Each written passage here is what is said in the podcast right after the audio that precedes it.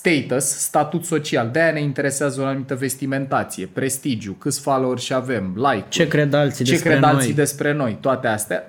E comună cu toate mamiferele, sex, dat gene mai departe, comun cu toate mamiferele Reproducție. și self-reliance, autosuficiență. De aia, de exemplu, de la un punct încolo în viață, nu prea mai vrei cu părinții la Neptun, la steaguri, vrei în vamă, singur. Ok. Că acolo e status și self-reliance și eventual și sex. Am înțeles. A- apropo de a treia. E,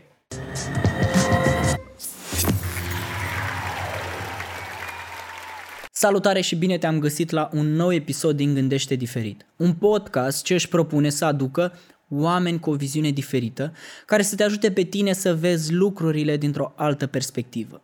Invitatul pe care l-am adus în această seară este specialist în neuroștiință, este coach și trainer de peste 13 ani. A făcut sport de performanță, însă a rămas să fie un performer doar în viața profesională, pentru că a suferit o accidentare destul de severă în acea perioadă. Are programe care cumulează peste 10.000 de ore de curs și este fondatorul celui mai mare program de neuroștiință a comunicării din România, Mind Architect proiectul fiind în top 10 podcasturi ascultate din România. Astăzi îl întrebăm despre cum să ne înțelegem mai bine mintea, cum să o controlăm când vine vorba de motivație, cum să ieșim din stări de depresie și anxietate. Paul Olteanu, bine ai venit! bine ne vedem. Mulțumesc pentru invitație, Ra. Uh, Paul, te iau cu începutul. Povestește-ne un pic despre mintea asta așa, fă-ne un rezumat ca să înțelegem, să înțelegem un pic despre ea, de unde să o luăm. Păi uite, pe mine lucru care m-a ajutat enorm când am prins uh, drag de zona asta de neuroștiință a fost să înțeleg că noi avem în cap două sisteme decizionale, două voci. Metafora pe care o folosim noi frecvent la Mind Architect, la podcast, e călăresc și elefant. Asta știu și eu. Mi-am făcut temele, Așa. călăreț, elefant. Și uite, dacă avem și posibilitatea cu video, dacă ne-am imaginat creierul în modelul ăsta pe care o să-l arăt eu în palmă, ideea e așa. Dacă asta e șira spinării, bucata asta de aici e trunchiul cerebral. E ce avem la ceafă, partea asta să ocupă cele mai de bază funcții. Să-ți bată inima, să-ți reglezi temperatura, să digeri, lucruri de felul ăsta. Ok. Când ne naștem, asta e funcțională din fabrică. Că dacă n-ar fi, nu ne bate ceasul, nu ne reglăm temperatura. Peste bucata asta care are evolutiv sute de milioane de ani, a mai venit o structură, falanga asta de aici, care se cheamă sistem limbic. Ăsta e creierul nostru emoțional sau social și ce avem în comun cu mamiferele la nivelul de dezvoltare la care îl avem noi. Ăsta a fost afectat de pandemie, de exemplu. E partea care când am trăit deconectare, izolare și așa mai departe, ăsta suferă tare, ăsta procesează și toți hormonii. Și peste astea care au sute de milioane de ani și le avem în comun cu toate mamiferele, a venit uh, bijuteria coronei, Ok. respectiv neocortexul nostru, partea cea mai mare care le îmbracă pe alte două. Și metafora călăreț elefant, astea bătrâne, trunchiul cerebral, sistemul limbic, noi ne zicem elefant în podcast și dau aici drepturile de autor, unde am auzit eu metafora asta prima dată că noi o folosim, dar nu e a mea, e la un psiholog pe care îl cheamă Jonathan Haidt, care a scris o carte mișto, apropo de tot ce ai tu aici, se cheamă Ipoteza fericirii. Bref, care e ideea cu cele trei structuri? Că primele două s- sunt funcționale de când ne naștem. Deci ce știu astea să facă? Copilul țipă după mamă de când ne naștem pentru că funcționează sistemul limbic. Îi bate inima, își reglează temperatura, funcționează trunchiul cerebral. Vorbire, moralitate, empatie, autocontrol, apropo de sport, uh-huh. mâncare și alte lucruri pe care poate le povestim, toate sunt funcții neocorticale, ultima structură, călărețul, cum îi zicem noi. Și când am înțeles că avem un creier care are două minți, și că ăștia lucrează în echipă și că trebuie să învățăm cum să lucrăm cu fiecare, uh, pentru mine a fost uh, transformațional că, uite, până și în relații de cuplu, știi, ideea asta că noi avem înclinație inconștientă, când zicem inconștient ne referim la astea Deci, bătrâne. practic, să înțeleg așa, mai pe scurt, cumva elefantul ar, fi put, ar putea fi asem, asemuit cu, asemănat cu uh, partea emoțională Exact. și călărețul cu partea mai rațională. Exact. Deci elefantul e emoție și inconștient, Bun. tot ce e automat. Când încui ușa și nu ții minte dacă e încuiat-o sau nu, elefantul încuiat. Am înțeles, elefantul. Când te speli pe dinți și te gândești la altceva în timp ce faci asta, elefantul face mișcarea asta. Când Ok. înveți să mergi pe bicicletă și nu mai uiți, s-a dus în structurile astea. Mașină prin- la fel și așa mai Yes. departe.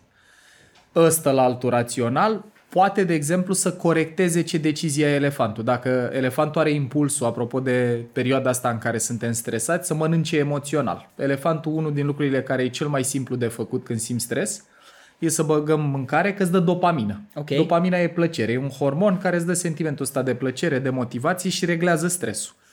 Elefantul dacă a prins mișcarea, că eu când sunt stresat, dacă mănânc trece stresul, ăsta încearcă să o repete pe pilot automat ori de câte ori simte stres. Călărețul, ultima structură, ăsta poate să zică, bă, nu e bine să facem asta, că dacă mâncăm ecler în fiecare seară, o să ne pară rău mâine, vine vara, poate mergem în Grecia, poate mergem la Vocea mare. nu e rațiunii. bine. Exact. Și problema e că ăsta ultimul, călărețul, cum îl numim noi, are mult mai puțin timp de când există decât ălălalt. Pe lângă faptul că ăsta se maturizează până spre 25 de ani, și asta explică de ce dacă ai, de exemplu, că ai putere mult și vârstă mică, e fire să plătești asigurare mai mare, că ești mai periculos. Am înțeles. Ai Ești mai, emoțional, adică mai puțină inhibiție. tentația să apeși pedala e mai Ai, mare. dacă zice cineva, fac pariu cu tine că n-ai tupeu să faci. dăm lin- apare impulsul Elefantul- emoții- Elefantul zice, hai să, Hai să hai să facem. Facem. Călărețul și nu inhibiția, bă, stai că poate vreau permis și mâine, poate e periculos, mult mai slăbuț.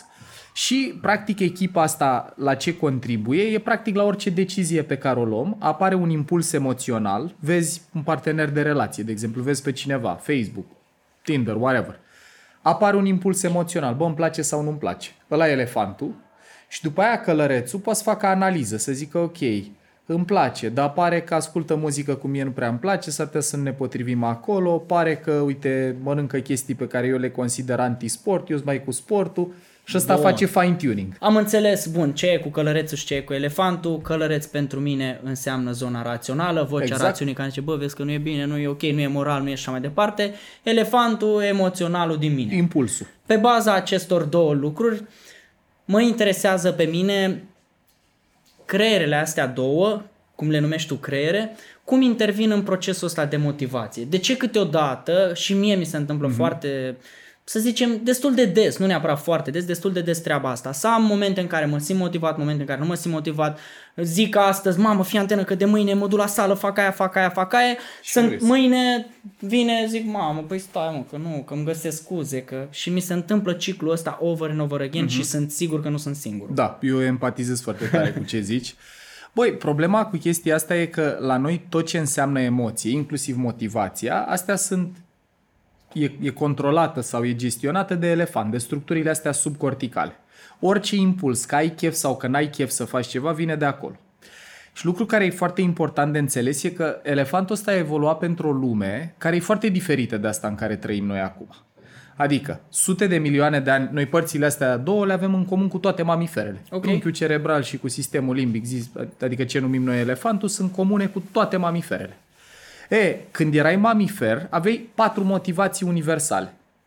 Safety, siguranță, asta e ceva ce ne motivează pe toți, fizic, psihic, emoțional, zona asta.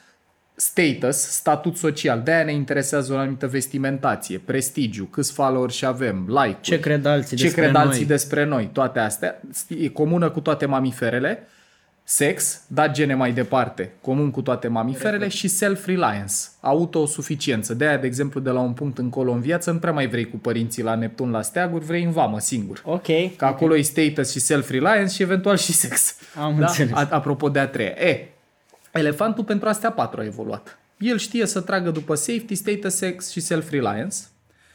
Acum, beleaua e că lumea în care trăim noi e foarte diferită de asta care, în care trebuia să tragi după patru lucruri simple. De exemplu, în trecutul nostru evolutiv, dacă erai un vânător cu legător, te mișcai că așa obțineai mâncare, safety. Da. Nu trebuia să te duci la sală zilnic, trebuia să te duci să vânezi o căprioară. În procesul de a o vâna, alergai, aruncai cu sulița, trebuia să o cari. Deci noi acum trăim într-o lume care ne cere pentru safety, status, sex și self-reliance niște activități care ele nu sunt plăcute de sine stătătoare. Să te duci la sală, să Corect. tragi de aparate, nu e ceva care îți dă plăcere intrinsecă. Și atunci partea din creier care poate să ne determine să facem lucruri care nu ne plac, călărețul. ăla e. Beleaua cu ăla e că unul la mână se maturizează până spre 25 de ani. Adică ce vrei să zici tu că dacă nu fac până la 25 de ani, după aia s-ar putea să mai fac? Nu. Ci mai degrabă faptul că la 15 ani n-ai cum să ai același nivel de motivație sau autocontrol Ok. pe care l-ai la 25. Am Un înțeles. copil, dacă o luăm așa, de la 2 ani. Copiii la 2 ani nu-și pot controla nici funcțiile fiziologice ca lumea. Când îți vine să faci, faci, Da, da, că da. nu prea ai frâne. Pe măsură ce se dezvoltă călărețul, începi să poți să te inhibi, să-ți focalizezi atenția pe ce vrei tu, să te reglezi emoțional, să nu-ți mai fie frică de întuneric, lucruri de felul ăsta. Și, practic, voința înseamnă călăreț. Când eu îmi propun să nu mănânc eclerul la care e la îndemână sau pizza la ora 10 seara, că zic, bă, parte din cum arăt e și dietă, nu numai sport, călărețul poate să zică nu mânca.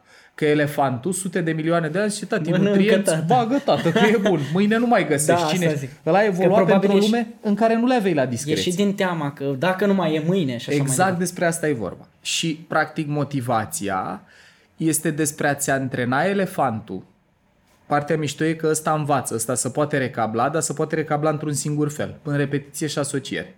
Adică, dacă eu mă duc la sală, depun efort, n-are cum să-mi placă asta, dar după aia mă simt bine, se eliberează endorfine, am o stare de bine, uh-huh. încep să-mi zică colegii de pe la școală Ce sau bine liceu, arăți. să, bă, ce bine arăți, frate, parcă te-ai mai legat, nu știu ce, pac dopamină, și ăsta învață elefantul să se anticipeze recompensă când merge la sport. Pe exemplu nostru cu sportul. Poți să faci asta cu mai Da. multe chestii. Problema e că dacă nu produci automatizarea asta să anticipezi plăcere în momentul în care te duci la sală, mereu ca să te duci, călărețul, imaginați-vă metafora asta, trebuie să tragă de elefant. Elefantul vrea să stea la Netflix și călărețul și treci la sală. Treci la teme, treci la învățat, treci la ce ai de treabă. Și ăsta are energie limitată. Ziua, când suntem odihniți în weekend, în vacanță, ai mult mai multă motivație decât ai seara după ce... Imaginați-vă iar asta. Călărețul consumă 80% din toate resursele de care are nevoie Pe creierul timpul nostru. zilei. Overall. Ok. Noaptea ăsta e parcat. Partea din creier care e parcată noaptea e exact cortexul prefrontal, ce e în spatele frunții, de-aia visele sunt super fantastice că ți-a dispărut gândirea critică. Rațională. Exact. Ok. Și practic sunt două forme de motivație. E motivația asta neocorticală, călăreț, care presupune să te obligi să faci ce e nevoie, dar dacă te obligi destul și trăiești plăcere, e obligatoriu să trăiești plăcere ca să se automatizeze, elefantul începe să o facă pe pilot automat. Ca să te speli pe dinți nu mai trebuie să tragi de tine, e ceva ce a devenit reflex. Da, corect. Mersul nu mai e ceva ce trebuie să te concentrezi stâng, drept, stâng sau ca la școala de șoferi. Uite, cea mai, cel mai bun exemplu. Când învățăm o chestie nouă, mai ales dacă e complicată, cum e școala de șoferi, primul lucru pe care, prima parte din creier care învață e călărețul. Numai ăsta știe, bă, ambreiaj, a întâia, De-aia trebuie să accelerație. și gândești când... Exact. Și de-aia se oprește motorul, că partea asta trebuie să coordoneze toate chestiile alea în timp real și ea obosește repede. La început îți iese, după vreo jumătate de oră, o oră, începe să nu mai meargă treaba. Da, bine. da, da. Dacă repezi destul, aici e secretul. O automatizează elefantul. După ce ai plecat de 30-40 de ori după loc, nu mai trebuie să te gândești la pedale sau la mâini în timp ce faci asta și poți să o automatizezi până când, mă rog, după multe sute de mii de kilometri, poți să ajungi să scrii mesaje, să te gândești la altceva în timp ce conduci. Da. Nu recomandăm asta. Da, da, da. Dar asta vreau să zic. Și practic, când vine vorba de motivație, varianta care dă rezultate 100% e dacă poți să transformi ce faci, ce vrei să faci frecvent în obicei. Că în momentul ăla nu mai consumă energie. Uh-huh. Dacă îți creezi un obicei, știu că noi avem sport în comun. Eu am jucat volei, tu ai jucat handbal. Eu după 9 ani de volei în care în fiecare zi aveam între 24 ore de antrenament, băi, a a automatizat elefantul mișcarea. Eu dacă stau două zile fără să mă mișc, mă simt rău. Da. Dacă, de exemplu, în perioada aia ce ai învățat a fost cu totul altceva, sportul e ceva ce trebuie să te străduiești să aduci în viața ta, folosind voință, pentru că nu, nu e nimic automatizat acolo. Și zic pentru oamenii care ne privesc și ne ascultă o regulă super simplă. Când vrem să construim obiceiuri, regula e așa. Repetiția bate intensitatea. Adică, să faci 10 flotări pe zi e mult mai puternic decât să faci 100 azi și nimic mâine. Asta le zic eu aviz de citit. Le zic, bă, mai bine citești în fiecare Exact. zi 20 de minute decât să citești o dată pe săptămână 3 ore. Exact.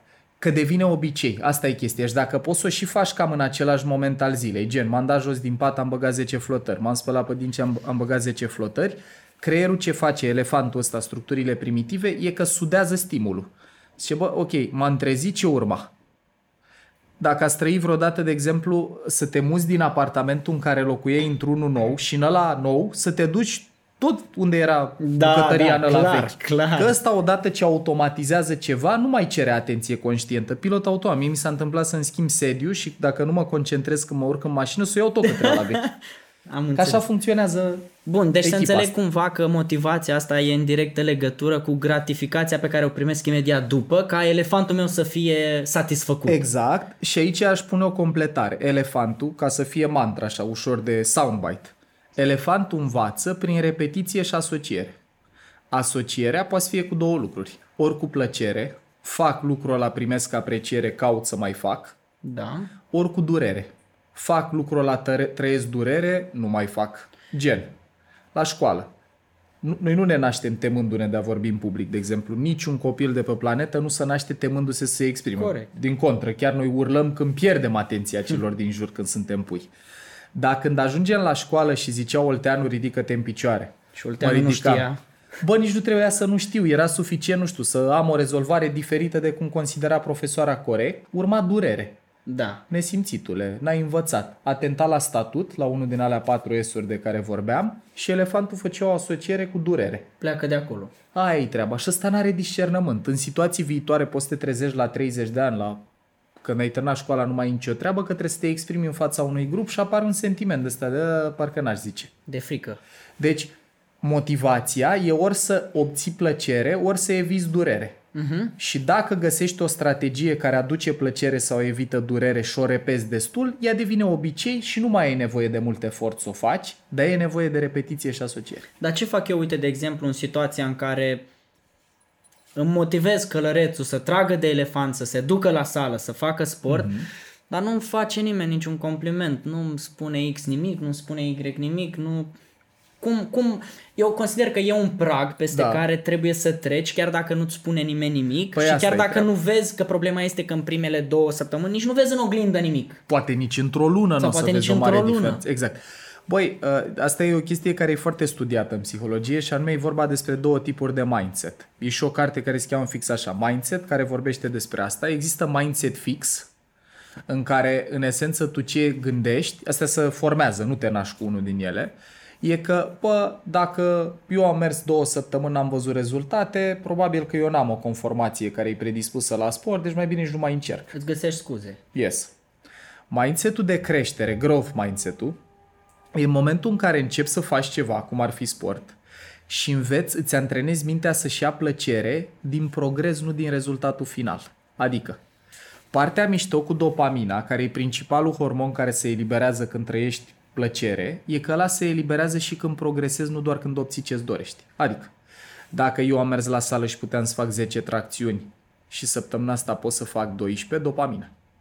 Dacă puteam să fac cu greutatea de 5 kg și acum pot să fac cu aia de 7, dopamină.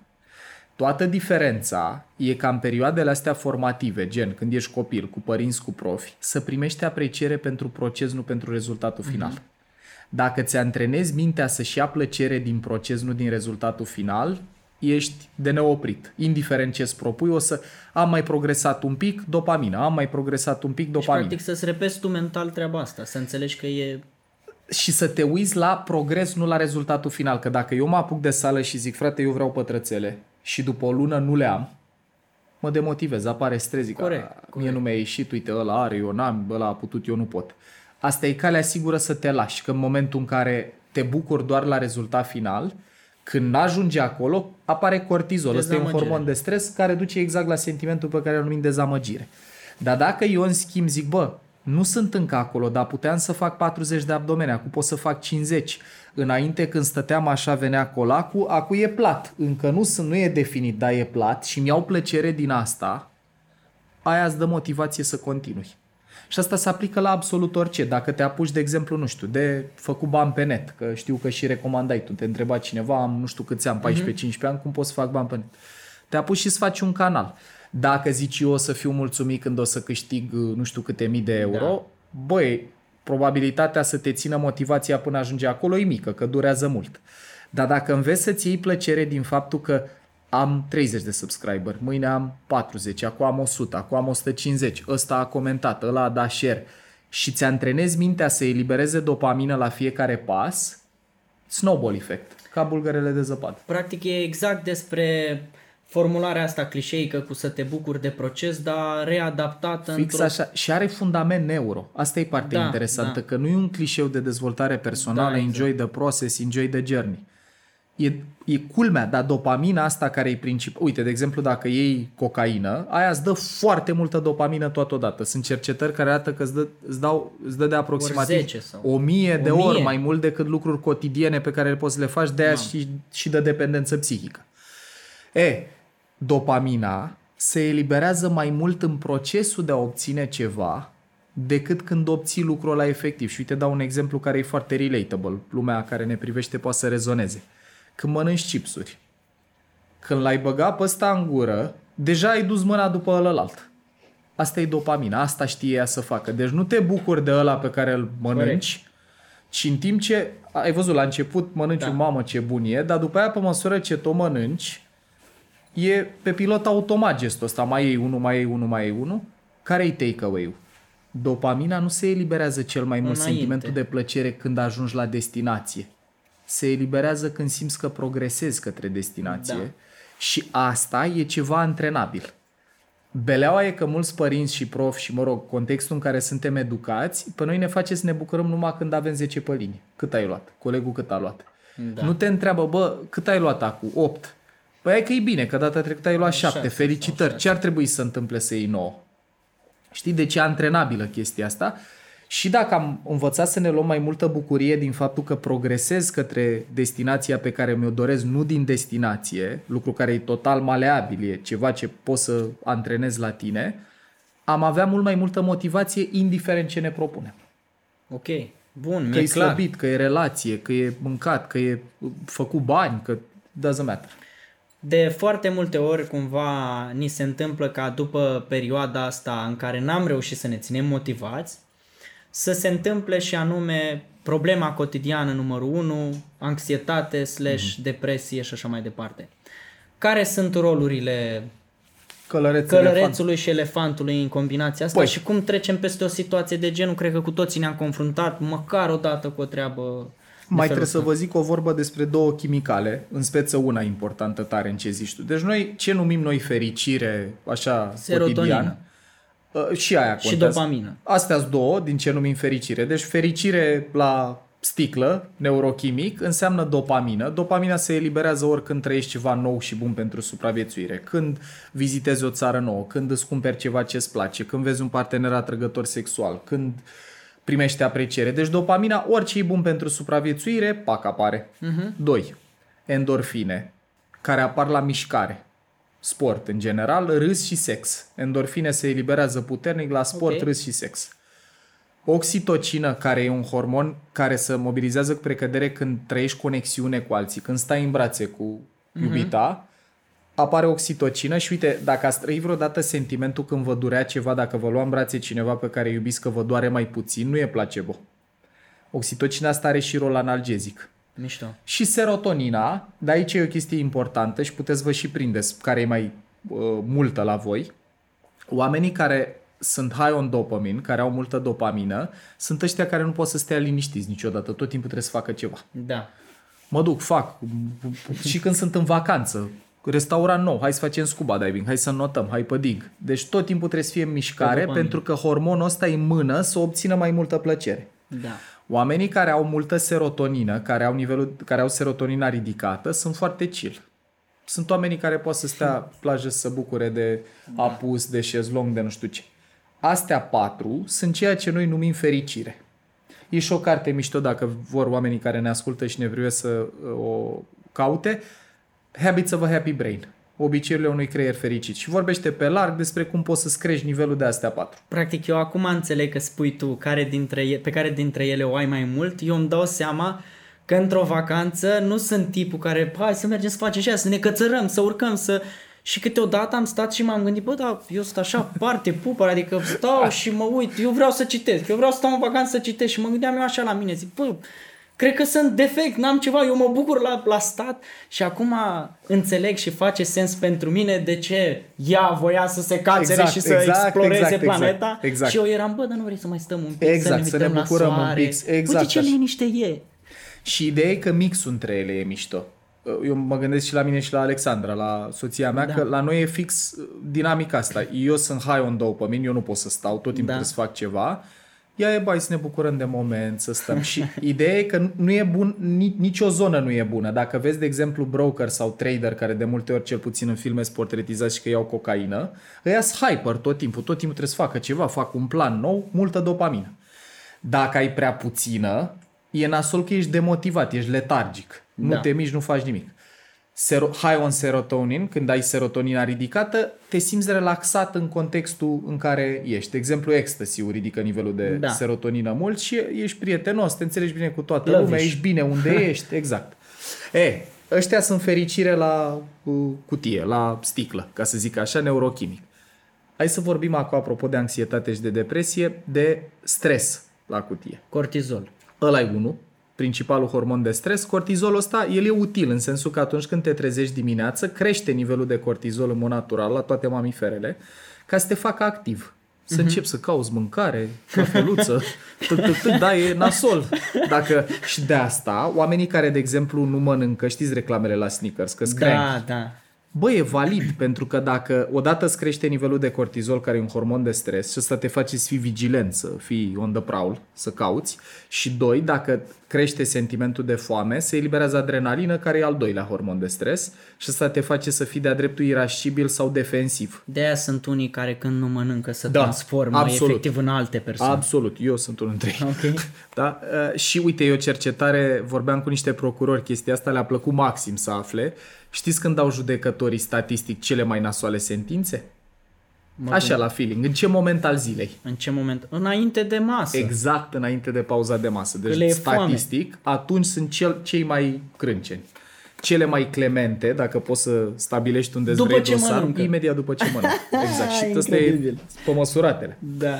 E, cortizolul ăsta când crește, care, iar avem o bele aici, că creierul nostru n-a evoluat pentru o lume cu stres cronic. Adică, dacă erai mistreț, mistreț fiind, aveai niște provocări alea patru de care am zis. Safety, să nu te mănânce leu pantera, status, să fii mistrețul mascul alfa, să mănânci da. primul, te reproduci primul, sex, era altă preocupare, și self-reliance, care însemna să poți să te descurci singur, să devii autonom. Să Toți pui de mamifere, să... Da, și să nu mai depinzi de un caregiver, de un îngrijitor. Da, da, deci da. toate mamiferele devin autosuficiente.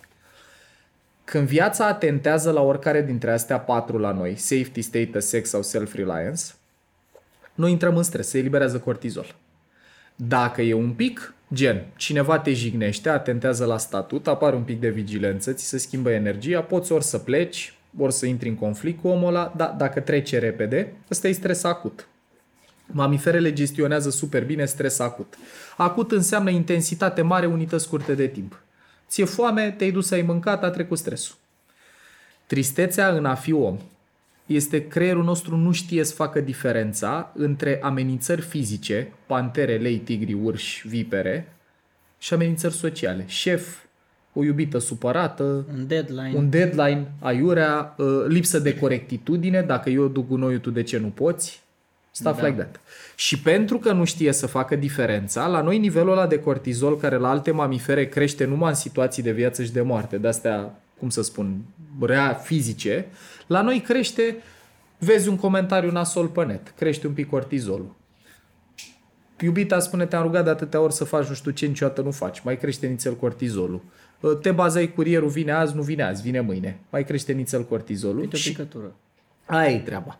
Și pe măsură ce ăsta crește, poți să și simți două efecte. Unul e că apare agitație în corp, dacă ați trăit vreodată sentimentul că stai la film și parcă nu prea poți să te relaxezi, e tensiune, da. care duce și la insomnii. Și doi, nu mai poți să te concentrezi, îți zboară gândul. Eu mi-aduc aminte când eram în liceu și o plăceam pe Cătălina și ea nu mă plăcea, atenta la status și la sex, la 2 și 3, Băi, asta, asta era fenomenul, adică nu puteam să nu mă gândesc la sursa amenințării. Și acum cum se instalează anxietate sau depresie? Anxietate respectiv depresie, și hai să o luăm cu anxietatea prima, la nivelul creierului, înseamnă că ai mult prea mult cortizol. Adică se umple bolul de... Se umple bolul. La mamifere îl lasă golea repede. Te alerga leu, fugeai, te prindea Mureai? Mureai, oricum n-aveai nevoie să gestionezi stres cronic, nu te prindea, te curățai de cortizol, pășteai sau ce făceai în continuare. Da. La oameni, te enervezi la birou, crește, sau, mă rog, la școală, la birou, fiecare unde mergem, crește nivelul de cortizol. Te enervezi acasă, crește nivelul de cortizol. Noi nici nu ne mai mișcăm. Și îl menținem. Aia e treaba. Și suntem ca niște butelii pline cu hormonul ăsta de stres, care are și efecte foarte nasoale fizic. Ăsta, când stă mult timp în sistemul nostru nervos și mult, înseamnă perioade care depășesc o lună în general. Asta e, asta e definiția clinică la stres cronic. Dacă stai îmbibat în cortizol mai mult de o lună, guys, pică imunitatea, pică digestia, de-aia oamenii stresați fac ulcer, gastrită, îi doare stomacul, nu poate să mănânce, nu le e foame. Și toate funcțiile superioare, alea pe care le gestionează călărețul, pică. Nu mai poți să te concentrezi, îți pierzi moralitatea. De-aia oamenii înșală, de exemplu, nu când se simt bine, ci când se simt amenințați în relație. Pentru că amenințarea face să pice partea asta din creier. Uh-huh. Și atunci soluția, dacă vrem să reducem anxietatea, simplist vorbind, e să reduci nivelul de cortizol. Să golim butelia. Două tehnici, zic. Simplu, oricine poate să le trăiască pe astea două. Cel mai relevant lucru care reduce nivelul de cortizol e somnul. Noi în timp ce dormim, vine un lichid pe șira spinării care ne inundă creierul, se cheamă lichid, lichid glialimfatic, dacă interesează pe cineva denumirea, și ăsta curăță creierul. În timpul somnului să curăță cortizolul și adrenalina din creier și din restul organismului. Uh-huh. Mai e o chestie mișto în timpul somnului, că lichidul ăsta glialimfatic ce face e că curăță și mizeria din creier, mizeria însemnând alte substanțe chimice care se acumulează gen.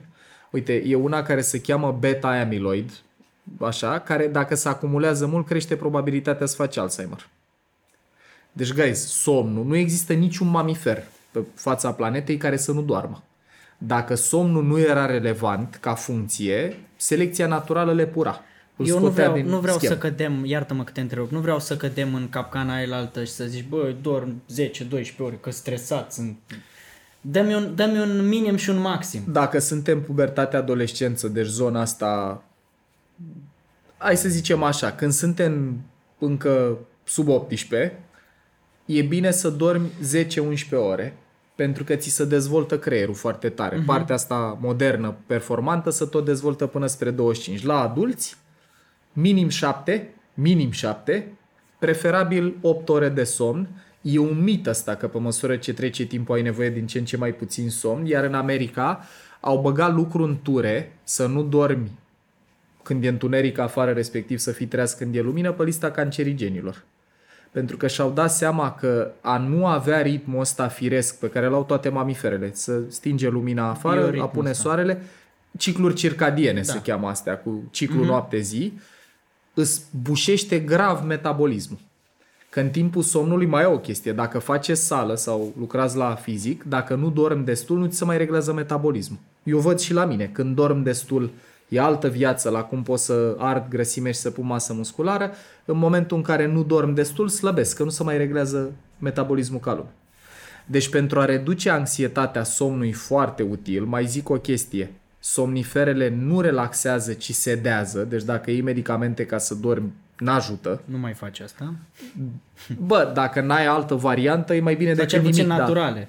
Asta vreau să zic. Melatonină și... Și sunt câteva chestii care pot să ne ajute să dormim mai bine. Unu, și asta e cu dedicație pentru tineri, fără ecrane înaintea somnului, cu preferabil vreo oră, două înainte. De ce? Pentru că creierul nostru n-a evoluat pentru o lume în care aveai lumină artificială, cum e la ecran. albastră. Și și de orice fel ar fi ea. Și în momentul în care ochii sesizează că e lumină intensă, dacă ai un mega televizor sau stai cu ochii în telefon așa înainte să te culci, are sentimentul că e încă soare afară. Și avem o structură în creier care se cheamă nucleu suprachiasmic, care ăla când simte că e lumină, nu comandă eliberarea de melatonină. Și melatonina anunță tot organismul că trebuie să ne pregătim să ne culcăm.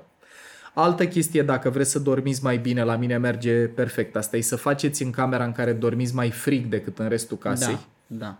Ați văzut și când Subscriu. vin... Nu? Subscriu. Da, așa fac. Deci țin în cameră cam 19-20 de grade. Aia e treaba. Unde dormim? Pentru că noi în timpul somnului nouă ne scade în mod natural uh, temperatura și dacă faci mai frig, intri mai repede în starea aia de somnolență. Uh-huh. Băi, și doiul, la care țin mult și, cum să zic, aproape că am o misiune din chestia asta, este sportul.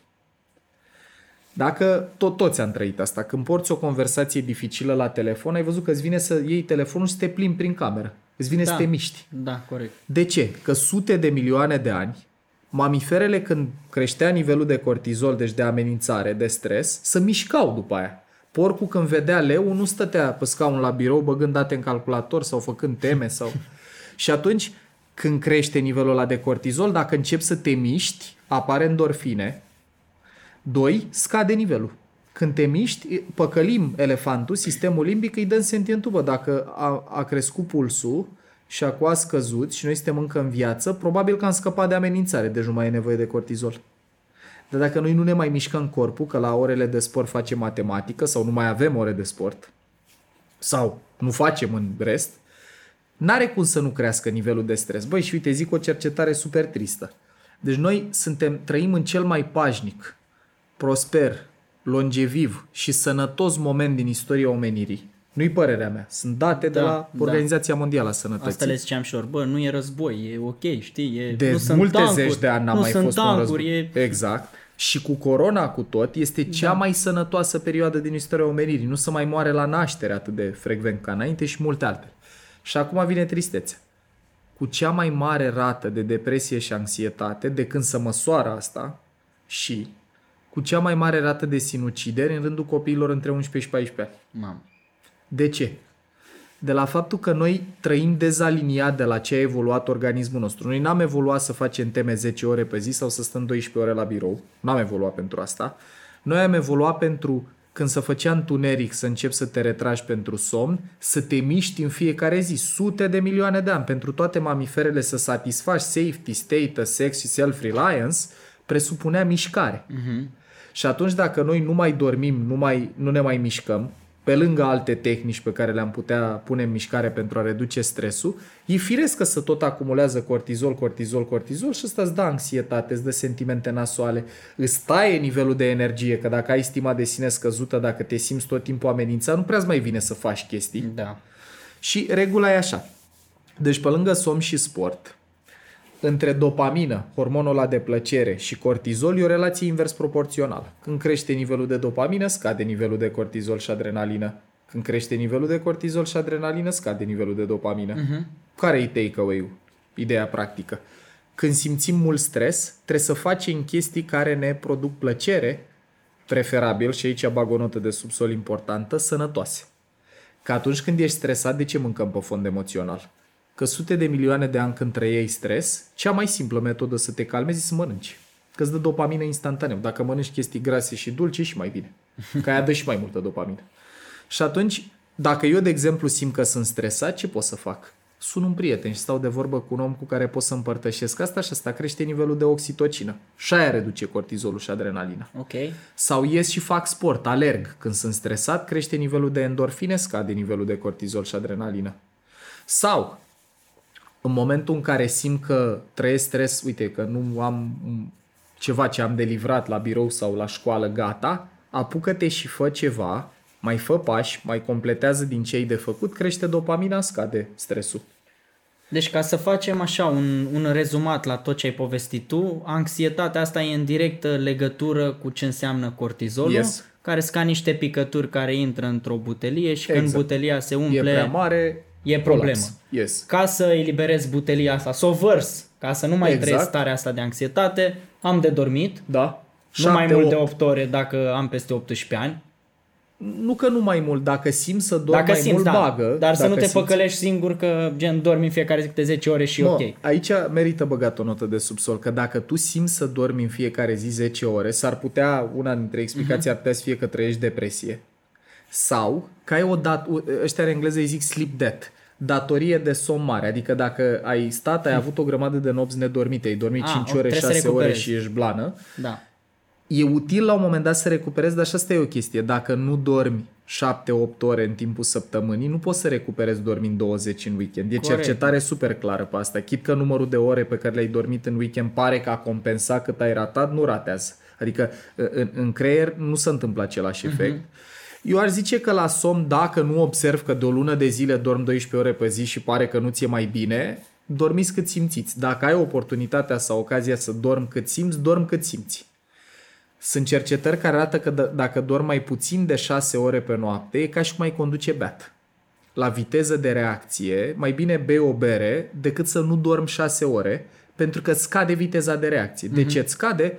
Că partea asta care se ocupă cu concentrarea atenției, cortexul prefrontal, când e inundat de cortizol, intro, devine offline. Uh-huh. De-aia când suntem super nervoși sau stresat într-un conflict, de exemplu în cuplu, spui lucruri pe care le regreți, faci lucruri pe care le regreți când nu mai ai autocontrol.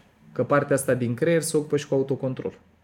Bun. Deci, somn, sport, Și pe lângă astea două să ne o dăm cu celelalte serotonină, oxitocină, Cât de dopamină mult se și poate. așa mai departe, să Exact. contrabalansăm, că mi-ai zis că sunt invers proporțional. invers proporțional. Yes. Dacă crește asta, scade asta. Conexiune socială, plăcere, film mișto la Netflix, uh, nu știu, petrecut timp cu oameni care te respectă, genera realizări care să-ți crească stima de sine. Deci oricare din chimicalele astea patru se mobilizează, reduc nivelul de stres. Depresia e ceva un pic diferit de anxietate. Depresia e deja momentul în care ai stat în bibac cu cortizol și adrenalină atât de mult timp că organismul Ce tău înseamnă la atât de propriu- mult timp? Băi, depinde de la un om la altul și de câtă reziliență sau resurse are. Adică la unii oameni, de exemplu, contează un pic și genetic aici, că unele, unii saci duc mai mult decât alții, ca să Ok. zic așa. Stres cronic, care te predispune încet, dar sigur, la burnout. Fix înainte de conversația noastră, am vorbit cu o echipă dintr-o uh, companie, dintr-o bancă, fix despre burnout. Burnout-ul care are simptomatică foarte similară cu depresia e momentul în care te simți stors. Nu mai ai energie să te dai jos din pat dimineața. Când ai văzut că e soare, ai o energie, "A, altă zi, iară te să fac asta. Dar nu e o chestie că ai prefera să mai dormi, e că n-ai energie să te miști. Iar felul în care gândești e super prăpăstios. Semne de depresie sunt că ai gândire negativă, ți se pare că mereu o să fie rău, că nu mai e nimic bun și, guys, nu există. Ni- Da. Nici o viață nu există să nu fie nimic bun în ea. Faptul că ai două mâini, două picioare, ești sănătos, ai, nu știu, părinți, prieteni, deci ceva bun trebuie să fie. Dar când ai ajuns în starea asta de depresie, simți un fel de amorțeală și lipsă de energie, numbness. Te simți amorțit și apare gândirea asta prăpăstioasă foarte negativă în care pare că nimic nu e ok. Deci e un pic diferit de anxietate. La anxietate simți stres, simți grijă. Bă, dacă nu mă place. Dacă nu vrea să facă nu știu ce, dacă nu mă lasă să merg în locul cu tare, dacă n-am bani, dacă nu mi iese cu tare, asta e anxietate. Depresia e că ești efectiv epuizat psihic și fizic. Depresia, dacă trăim asta, eu recomand maxim ajutor profesionist, adică să mergem la psihoterapie. Câteodată, când intri în depresie, e nevoie și de un pic de sprijin chimic, respectiv medicamentele antidepresive, ce fac e că îți cresc artificial nivelul de serotonină. Uh-huh. Medicamentele alea se cheamă SSRIs, Selective Serotonin Reuptake Inhibitors, care ce fac pe scurt e că bagă un dop în receptorii de, ne- de serotonină și rămâne mai multă circulantă în sistemul nervos și te simți mai bine. Că practic compensează cu cortizolul invers Rămânând mai, proporțional. exact, rămânând mai multă serotonină în organism, trăiești sentimentul ăla de liniște, de bine și ai mai multă energie să faci chestii. Și de-aia cumva soluția optimă pare să e, dacă trăiești depresie, nu anxietate, e să ai un pic de sprijin chimic plus psihoterapie și îmbunătățiri în lifestyle. Practic anxietatea e precursorul depresiei. Nu Poate e obligatoriu să ajungi în depresie când trăiești anxietate, dar uh, sunt lucruri diferite și depresia e condiție clinică. Anxietatea toți trăim. Adică, Da, clar. Na, înainte de un interviu, de o chestie importantă, și eu trăiesc, probabil că și tu și oamenii care ne privesc, trăim Da. niște stres, niște anxietate. Anxietatea e în directă legătură, mă gândesc, cu elefantul, că tot am discutat. Ambele sunt. Ambele sunt Că în direct. Toată chestia asta cu hormonii, tot ce am vorbit despre hormon, se procesează în sistemul limbic, în structura uh-huh. asta. Afectează și alte regiuni, dar aici e, ăsta e șeful hormonilor.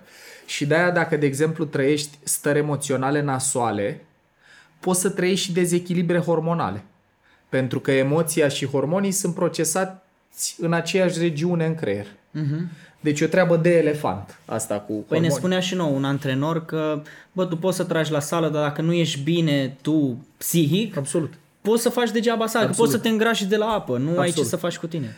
la trasul la sală ajută dopamina mult, reward-ul, să simți, băi, văd rezultate, Mhm. uh-huh. mai bag o repetiție și niște adrenalină ajută ca să-ți dea energie. Ați- Poate că ați trăit, dar în momentul în care ești furios, eu mi-aduc aminte când trăiam conflicte în cuplu, mamă, ce mai multe flotări decât de obicei mergeau și nici nu le simțeam așa Ok. rău ca înainte, ca aia îți dă energie brută. Adrenalina îți dă forță fizică brută.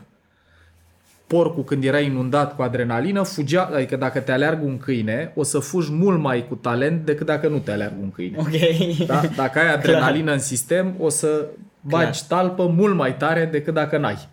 Și atunci, uh, ideea e că, cum să zic, chimicalele astea sunt ca niște, cum să le zicem, superputeri sau așa, lucruri pe care dacă le mobilizezi, unele se pot mobiliza, cum ziceam, și din experiențe trăite, băi, simt nivelul de energie redus că nu prea am energie, trebuie să crezi nivelul de adrenalină. Cafeaua, de exemplu, crește nivelul de adrenalină, îți crește nivelul de energie. Uh-huh. Dacă simt prea multă agitație în organism sau că am o stare de agitație mentală, e prea mult cortizol. Trebuie să-l reduc. Cum? Somn, sport, conexiune socială, sex, eliberează endorfine, iară, și oxitocină, vis. Uh-huh. Deci, asta e partea mișto când înțelegi substanțele, poți să te prinzi, bă, Poți să dacă iei simt decizie. asta, înseamnă că am nevoie de asta. Sau dacă simt asta, e prea mult din asta, redu nivelul. Noi ne-am luat o trambulină aici la sediu, avem o trambulină și când Beautiful. bam, sărim pe trambulină. Excelent. Paul, vreau să te întreb ceva din viața ta personală. Cu drag. Uh, un moment nasol din viața ta, cel mai nasol din Așa. viața ta, că poți să-l invoci și cum ai trecut peste el. Uh, cel mai nasol... Și cum îl privești acum cu toate lucrurile pe care le știi și explicându-l din perspectiva neuro. Îmi vin în minte două, dar unul e în cuplu și acolo fără acordul părților nu intrăm în Am ăla. înțeles. Uh, Hai să intrăm în ăla care mă vizează doar pe mine. Da. Eu, când am terminat facultatea, give or take, am în anul 3, părinții mei eu sunt din Ploiești de fel, au avut o perioadă financiară foarte proastă și au zis s-a terminat sprijinul, vezi cum te descurci Da. sau te așteptăm acasă. Eu lucram de la 16 ani, deci nu e ca și cum nu eram obișnuit să fac lucruri singur, mm-hmm. dar ăla a fost un moment în care ei erau într-o stare foarte proastă, era în jurul uh, 2008-2009, o criză cam în perioada aia și când uh, a venit momentul ăsta, mi-aduc aminte că persoana cu care eram într-o relație plecase într-un Erasmus în altă țară, s-a terminat relația, Ți-a dat-o... o, odată. Aveam Combo. două joburi full-time în paralel ca să pot să-mi plătesc chiria și astea. Lucram la româno-americană la universitate, făceam, construiam un departament de comunicare și mai trebuia să lucrez și în publicitate, lucram la o agenție, la advertising, pentru că nu mai ajungeau banii să-mi plătesc chiria doar cu astea și știu că mă trezeam pe la 7-8 și băgam treabă câteodată ajungeam la 12 sau 1 acasă de la agenție fără relație, timp de socializare, prieteni nu prea mai aveam. Deci aia e o perioadă foarte neagră, așa, dacă mi-aduc aminte din viața mea. Multă presiune, că era presiune pe cortizol. safety, foarte mult cortizol. Băi, ce m-a ajutat să trec prin ea bine, adică fără burnout, fără depresie, fără să ajung într-o prăpastie de asta foarte nasoală, a fost așa. În fiecare zi mi-aduc aminte când mă trezeam, mă focalizam pe ce fac azi. Nu mâine, nu poimine, nu peste o lună, nu peste jumătate de an, ce fac azi. Și mă afundam în acțiune. Știu că atunci era în perioada dinainte de a lansa firma de training, făceam site, dădeam mail-uri, făceam newslettere. Deci mă afundam în a face lucruri pentru că făcutul reduce nivelul de stres. Blocajul, să stai fix, să stai să contemplezi, să te uiți pe geam ce viață nedreaptă, dar de ce mi se întâmplă mie, dar de ce acum, aia crește nivelul de cortizol și n-aduce absolut nimic util. Faptul că eram permanent în acțiune, făceam ceva, scade nivelul de stres, unul la mână, și doi, ce m-a mai ajutat enorm în perioada aia, au fost cei mai apropiați doi prieteni, care, chit că ne vedeam seara sau când ne vedeam, ne vedeam la grădina Verona, la lente aici uh-huh. arcului, luam un ceai, că atâta permitea, atâta se putea, unul o bere, unul un ceai, fiecare ce vrea să bage, dar faptul că povesteam, că aveam cu cine să vorbesc chestii personale din astea care uh, mă ajutau să-mi descarc, să mă descarc emoțional. Plus faptul că neavând bani mergeam foarte mult pe jos, stăteam în 1 mai uh, perioada aia și după aia m-am mutat în Iancului. Deci aveai endorfinele. Aia e treaba. Asigurate. Asta, deci conexiune socială cu oameni care, cu care puteam să conectez, plus mișcare fizică, plus acțiune mentală să mă deplasez de acolo, m-a ajutat să navighez perioada aia nasoală fără să colapsez în vreun fel. Iară, cu două joburi full-time în paralel, ieși dintr-o relație, nici n-am avut uh, resursele să metabolizez pierderea aia. Atunci, peste vreo 2-3 ani, m-am Da. reglat și legat de relație.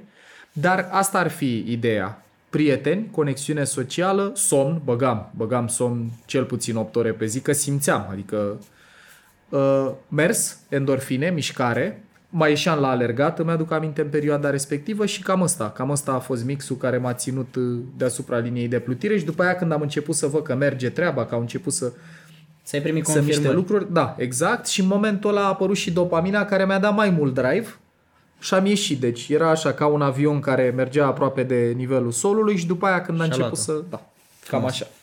Paul, dacă ar fi să scrii ceva pe un uh, banner pe care să-l pui la Victoriei, mare, cât clădirea asta de mare, așa, imens, ce ai scrie pe bannerul respectiv? Băi, nu o să fiu original în asta. Ați văzut, dacă ai văzut Matrix, știi când Da. da. mergea Neo la oracol, deasupra ușii ei scria Know Thyself.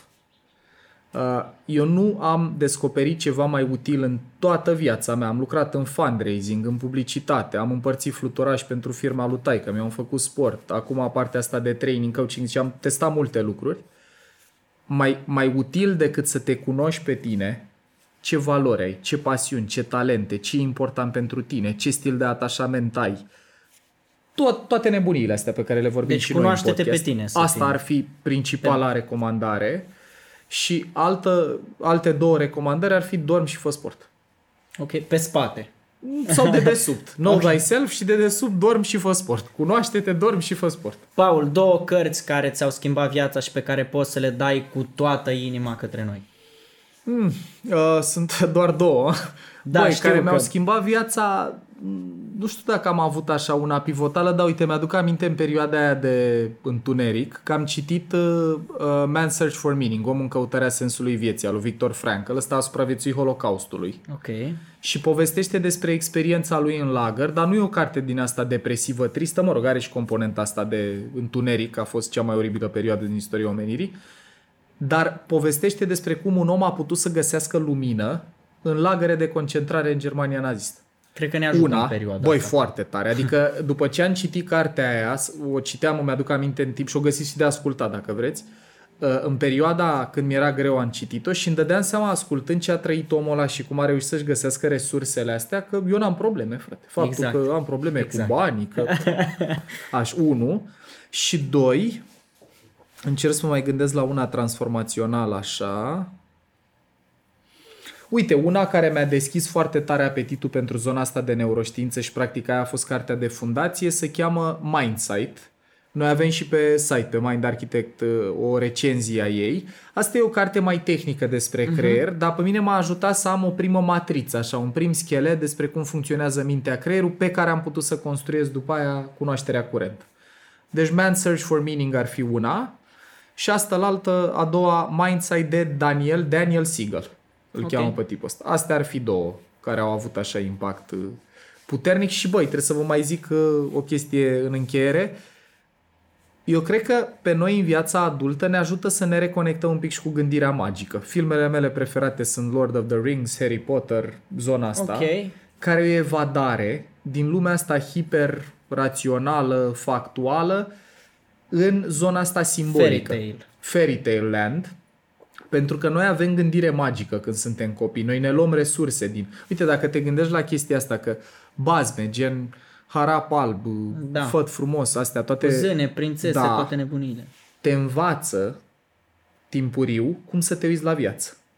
Ăla depune efort, se împrietenește cu alții ca să reușească, are momente de decădere, unde e ajutat de prieteni, I get by with a little help from my friends, cum e melodia, care, cum să spun, genul ăsta de bazme sau povești, o să vezi ca un fir narrativ universal. Hero's Journey, călătoria eroului, nu contează ce, că te uiți la Star Wars, la Harry Potter, la Lord of the Rings, e cam aceeași structură. Da. Și mi se pare important să nu pierdem, uite, dacă ne urmăresc și părinți să- sau oameni care vor să-și populeze amin- mintea cu chestii utile, bă, e foarte folositor să nu uităm să mai și copilărim în sensul ăsta, să, să ne mai ducem în zona asta, pentru că asta contribuie la scriptul tău de viață, la cum te uiți la viață. Mhm. Dacă te gândești, te dau un exemplu tâmpit, dar e valid. Când eram copil, erau liceenii la televizor, cu Bănică, cu Oana. Da. Băi, când te uitai la filmul ăla, vedeai că dacă vrei să cucerești o fată, trebuie să devii bun la mate, Șah. să înveți să cânți la chitară, la șah, ia uite cine știe, Flori? să-i pui o floare în bancă, Scrisoare. care e un pic alt approach, altă abordare, mult mai sănătoasă, mi se pare mie, sau dacă citei Jules Verne sau cei trei mușchetari sau lucruri de felul ăsta, decât ce vezi acum, nu știu dacă mai citesc foarte mulți oameni sau așa, dar dacă te uiți acum la televizor, la seriale sau la astea, sunt un pic alte chestii pe care le vezi. Da.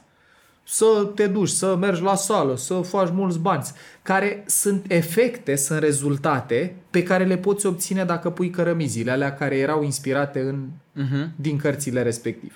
Știi? Da. Deci cumva cam astea ar fi gândurile. Paul, dacă ar fi să te gândești la o persoană interesantă care ar putea să vină aici să ne spună lucruri Una. Una, da, una. Știu că ți-e greu să te rezumi la o carte, la o, o persoană interesantă pe care, care îți vine în minte și pe care am putea să uh, o avem aici lângă să ne povestească chestii la fel de interesante. Poate Păi- nu pe același domeniu, dar Uh, Băi, încerc să mă gândesc la una singură. Uh, și o să zic două, îmi pare rău. Spune nu, două. nu mă pot stăpâni. Deci, unul e Vlad Voiculescu, actualul ministru al sănătății. Mie mi se pare că omul ăsta ar merita cunoscut mai mult la nivel personal, fără legătură cu ce face profesional. E un om mai bun decât Vlad, ca energie umană rar am văzut. Ăsta e unul. Și doi, un om față de care eu am acum mult respect uh, în ultimii ani și mi se pare că ar merita conversații mai frecvente cu el și în medii în care el nu e Dragoș Pătraru. ok.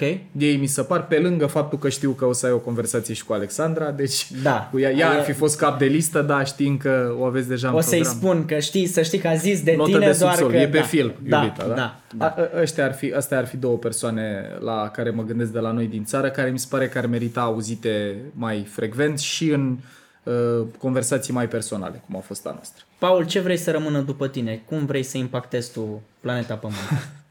Bă, eu cred că dacă cu tot ce lucrăm, uite, și în conversația asta pe care am purtat-o noi, și în tot ce facem la Mind Architect, dacă putem să ajutăm oamenii să devină un pic mai conștienți de ce se întâmplă în interiorul lor și devenim mai conștienți, să-și poată gestiona mai bine stările emoționale, relațiile de cuplu, cariera, eu consider că am făcut o treabă super bună. Și uite, într-o notă amuzantă, chiar mă gândeam că noi trăim în prima generație, acum, zilele astea, de oameni care dacă noi doi o să facem copii, îți dai seama câte vor afla ăștia despre noi din tot ce e pe internet despre noi. Gen, e, e mindfuck cumva, nu pentru poți că să te ascunzi de el. odată și doi, mie, mie mi-ar fi plăcut maxim să-l văd pe taică miu la vârsta mea cum gândea, ce făcea, cum vorbea, cum se îmbrăca, stuff like that. La noi, noi o să avem toată viața documentată online cumva, Da. iar la, ci- pai poate nu toată, că la noi se zicem că s-a întâmplat de la un 14-15 încolo, dar dacă ești digital native, Da.